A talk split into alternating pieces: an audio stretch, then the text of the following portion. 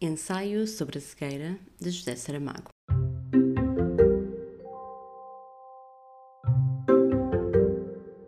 Olá a todos e bem-vindos a mais um episódio aqui do podcast. Hoje, como já perceberam, vou falar-vos do livro Ensaio sobre a cegueira de José Saramago.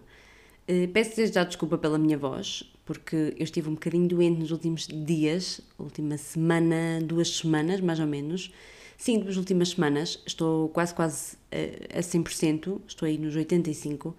Acontece-me sempre isto no verão, que é ficar doente por, eh, por apanhar frio à noite, nos dias de verão, e eu odeio ficar constipada com sinusite e renites e coisas assim durante o verão, porque é só terrível.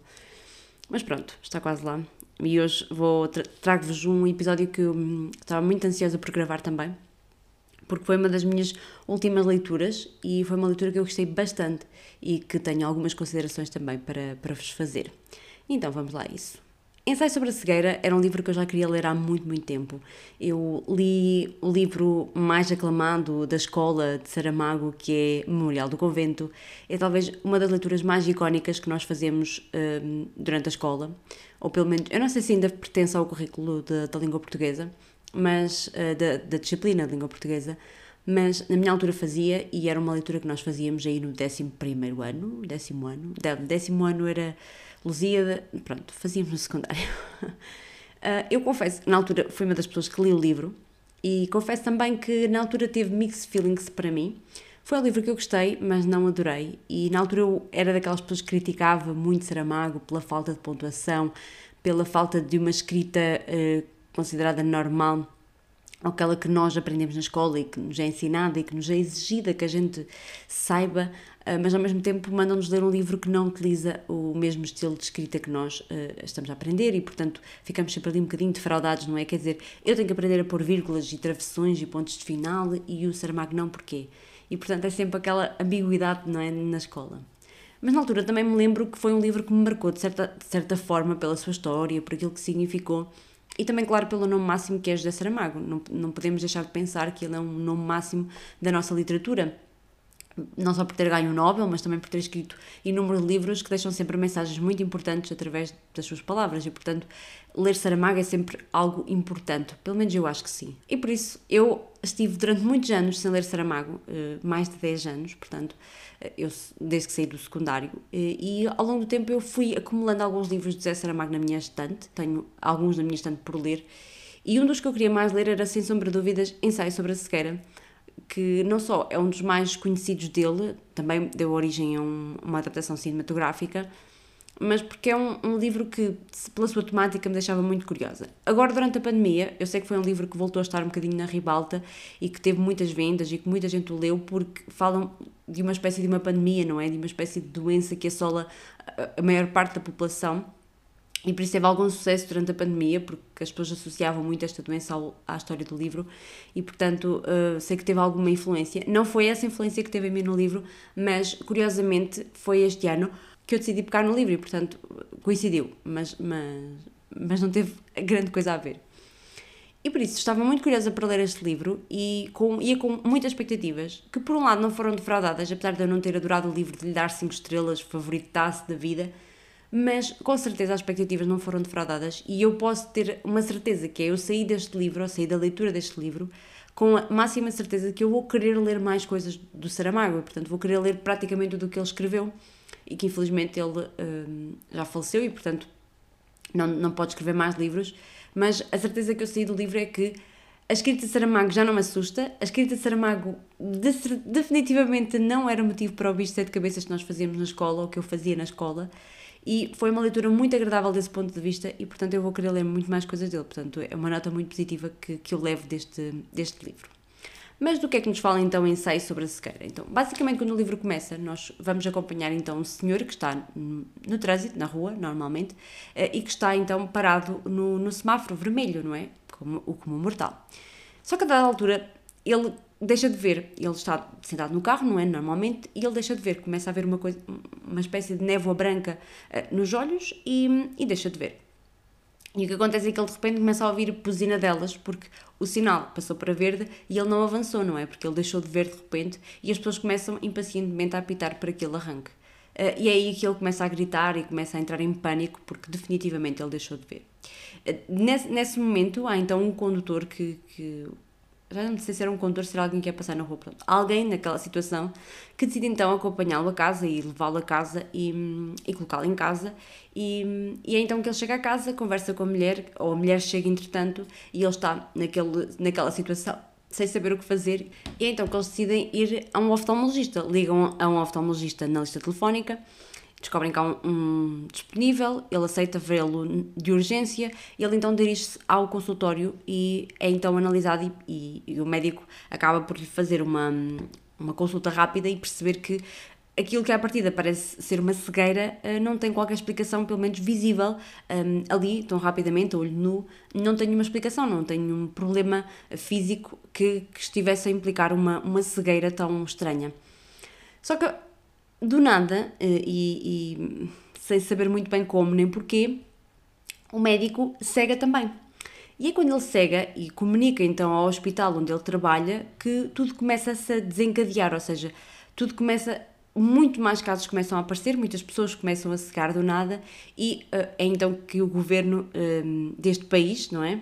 Que nunca, eu acho que nunca é chegado a ser dito onde é que se passa efetivamente esta história, mas o governo deste, desta sociedade é então informado e acaba então por decidir colocar todas as pessoas que estão cegas um, em confinamento num hospital psiquiátrico que já está em desuso, que já não está a ser utilizado, coloca-os todos lá e, e, decide colocar então no edifício adjacente as pessoas que estiveram em contacto com eles, porque à primeira vista e à partida aquilo que se percebe é que as pessoas vão cegando à medida que vão tendo contacto com as pessoas que estão cegas, ou seja, as pessoas vão cegando, há outras pessoas que estão a ver e que vão cegando porque olharam para elas e viram-se, então a partir do governo daquela sociedade acredita que esta é uma doença contagiosa e portanto que basta, ou contagiosa, ou nem é bem contagiosa, porque para haver um contágio tem que haver um toque.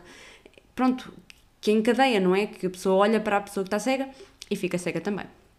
E é então que eles são enviados para esse tal hospital psiquiátrico.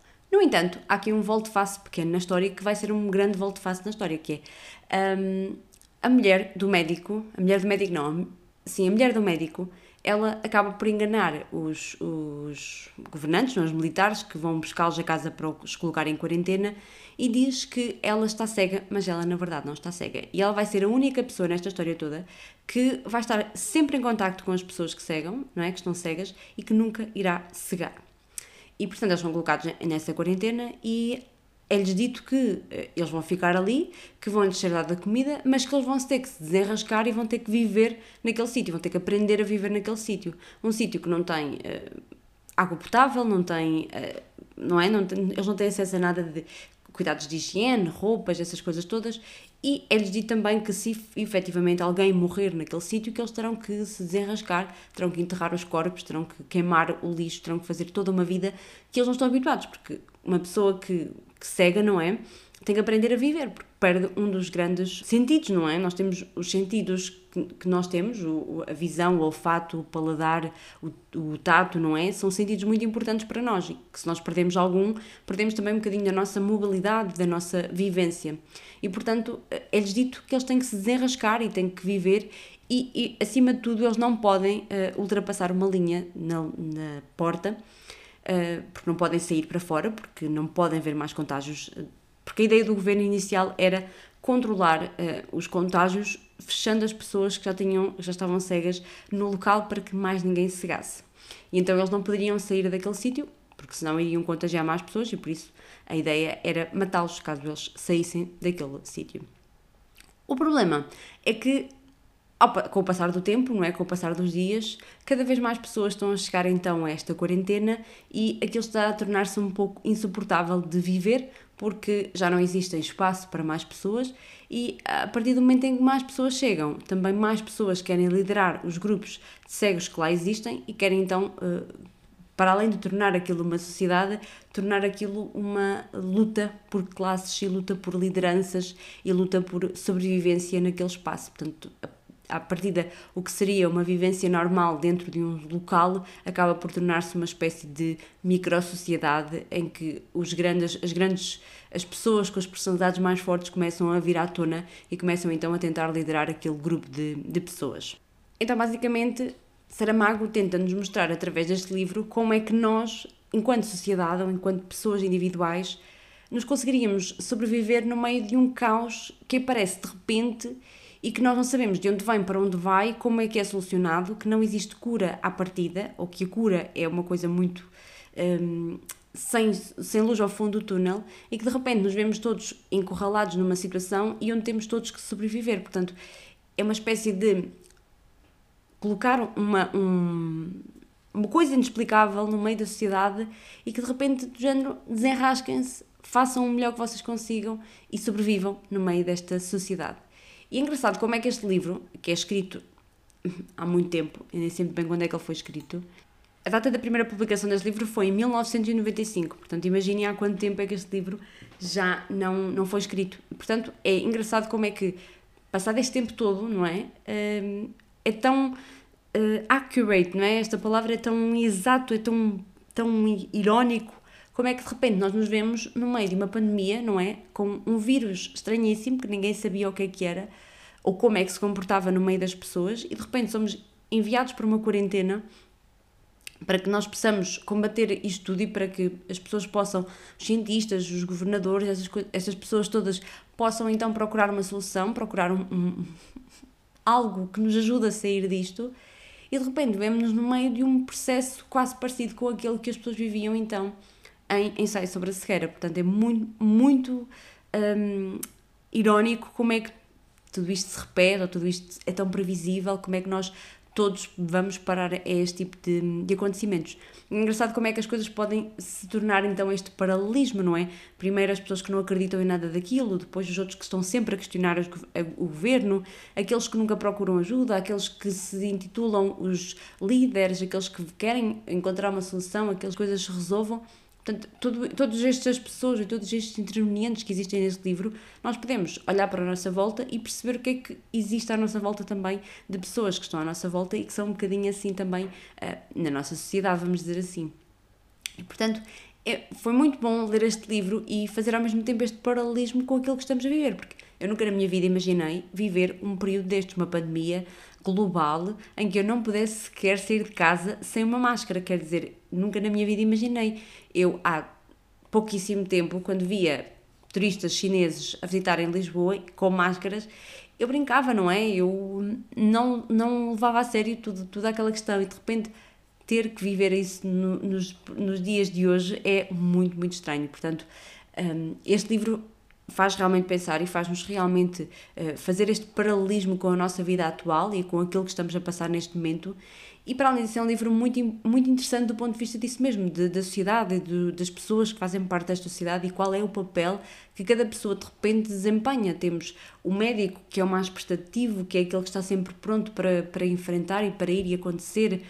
Temos depois aquele que está sempre a reclamar tudo e que, que não quer fazer nada e que deixa para lá. Depois temos o outro que se torna o líder e que, que tenta fazer daquilo uma sociedade um, totalitarista. Portanto, temos um bocadinho de tudo, não é? Nesta sociedade. E depois temos, claro, aquela pessoa que vê e que se finge de cega para que não exista o tal alarido, mas que ao mesmo tempo existe também na sociedade para aligerar a questão, de, não é? Aligerar as coisas, uh, ser útil sem estorvar, ser, uh, ser prestativa também, sem, sem querer alguém troca. Portanto, todas as personagens que existiram neste livro têm um propósito e podem ser um paralelismo com todas as pessoas que habitam à nossa volta e que de alguma forma estão representadas neste livro e nesta micro-sociedade que de repente teve que ser criada neste hospital psiquiátrico onde eles vão viver e onde eles têm que exatamente sobreviver e criar a tal sociedade e perceber quem é que é o líder e quem é que trabalha e quem é que ajuda.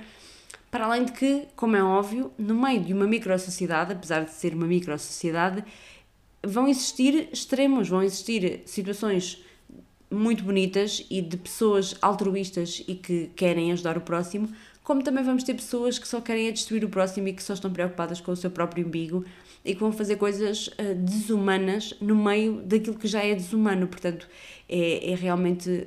É, é, realmente um livro muito rico em termos de não só de personagens como de história, mas também destas pequenas coisas e destas pequenas pessoas e lições que o livro vai nos dando ao longo de todo, todo o livro um, e e que realmente nos fazem pensar e que nos fazem uh, questionar não só o nosso papel na sociedade, mas também o papel de toda a gente à nossa volta e aquilo que nós vemos acontecer no nosso dia a dia e se calhar aquilo que nós não fazemos no nosso dia a dia para tornar a nossa sociedade, o nosso pequeno espaço à nossa volta, se calhar um mundo melhor. E portanto também parte um bocadinho de nós uh, fazer esse tal mundo melhor. E portanto eu gostei muito deste livro nesse aspecto, gostei muito da história, gostei muito dos personagens, gostei muito da forma como José Saramago vai escrevendo o livro e, e para aquilo que ele nos vai levando. Mas apesar de ter gostado bastante do, do livro, eu confesso que houve duas coisas que eu não adorei. E por isso para mim o livro não foi as 5 estrelas, foram assim umas 4 estrelas bem redondas, que foi o facto de ele ter demorado muito tempo no hospital psiquiátrico, acho que teve lá demasiado tempo, parecia que nunca mais saíam de lá, que nunca mais tinham notícias do que é que aconteceu. Eu estava à espera que. para não querer dar spoilers, eu estava à espera que eles saíssem de lá uh, um bocadinho mais cedo daquilo que saem e, e gostava que tivesse havido ali um bocadinho mais de desenvolvimento nesse, nesse aspecto. Mas também percebo que se calhar se fosse nos dias de hoje o José Saramago a escrever este livro, isso teria acontecido, não é?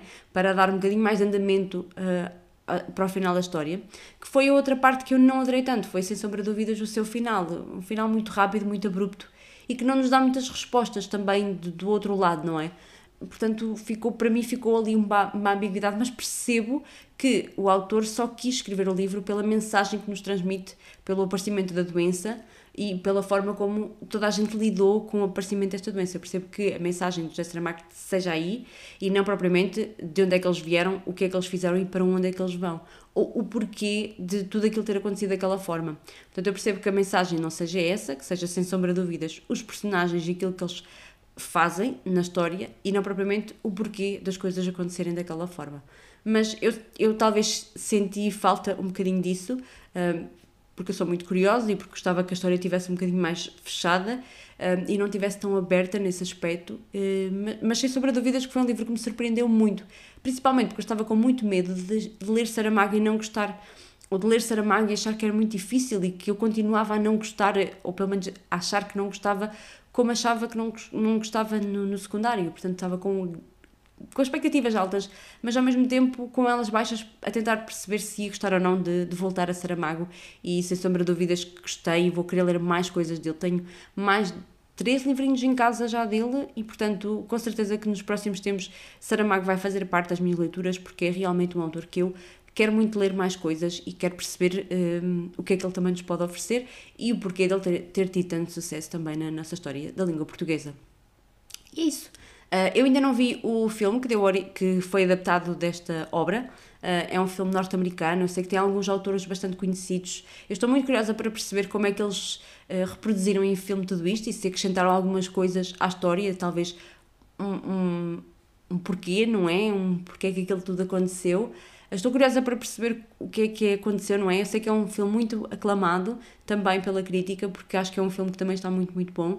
Um, e, e, lá está, é mais um, um levar do nosso nome português também lá fora. Mas também conto ver esse filme nos próximos tempos e por isso depois ele irá aparecer também aqui no, no podcast. Um, para já ainda não vi, mas queria deixar aqui este episódio dedicado só ao livro de Saramago, porque acho que merece, vale muito a pena ler e não tenham receios de ler Saramago. Eu sei que é uma leitura mais difícil para quem está na escola e para quem não tem hábitos de leitura. Uh, ler Saramago e de repente termos que estar na escola a aprender onde é que pôr uma vírgula e de repente ler um, um autor que não coloca vírgulas, pontos finais, uh, travessões para os diálogos. Portanto, é, eu sei que é estranho mas acho que vale a pena nós termos esse contacto nessa altura também com o grande escritor que foi Saramago e, e acho que vale muito a pena darem uma oportunidade, talvez peguem nestes livros assim com temas um bocadinho mais atuais neste momento, mas acho que vale muito a pena mesmo ler Saramago e por isso só vos posso recomendar que leiam Ensaio sobre a Cegueira. E é isso, espero que tenham gostado de mais um episódio, um grande beijinho e, e até ao próximo.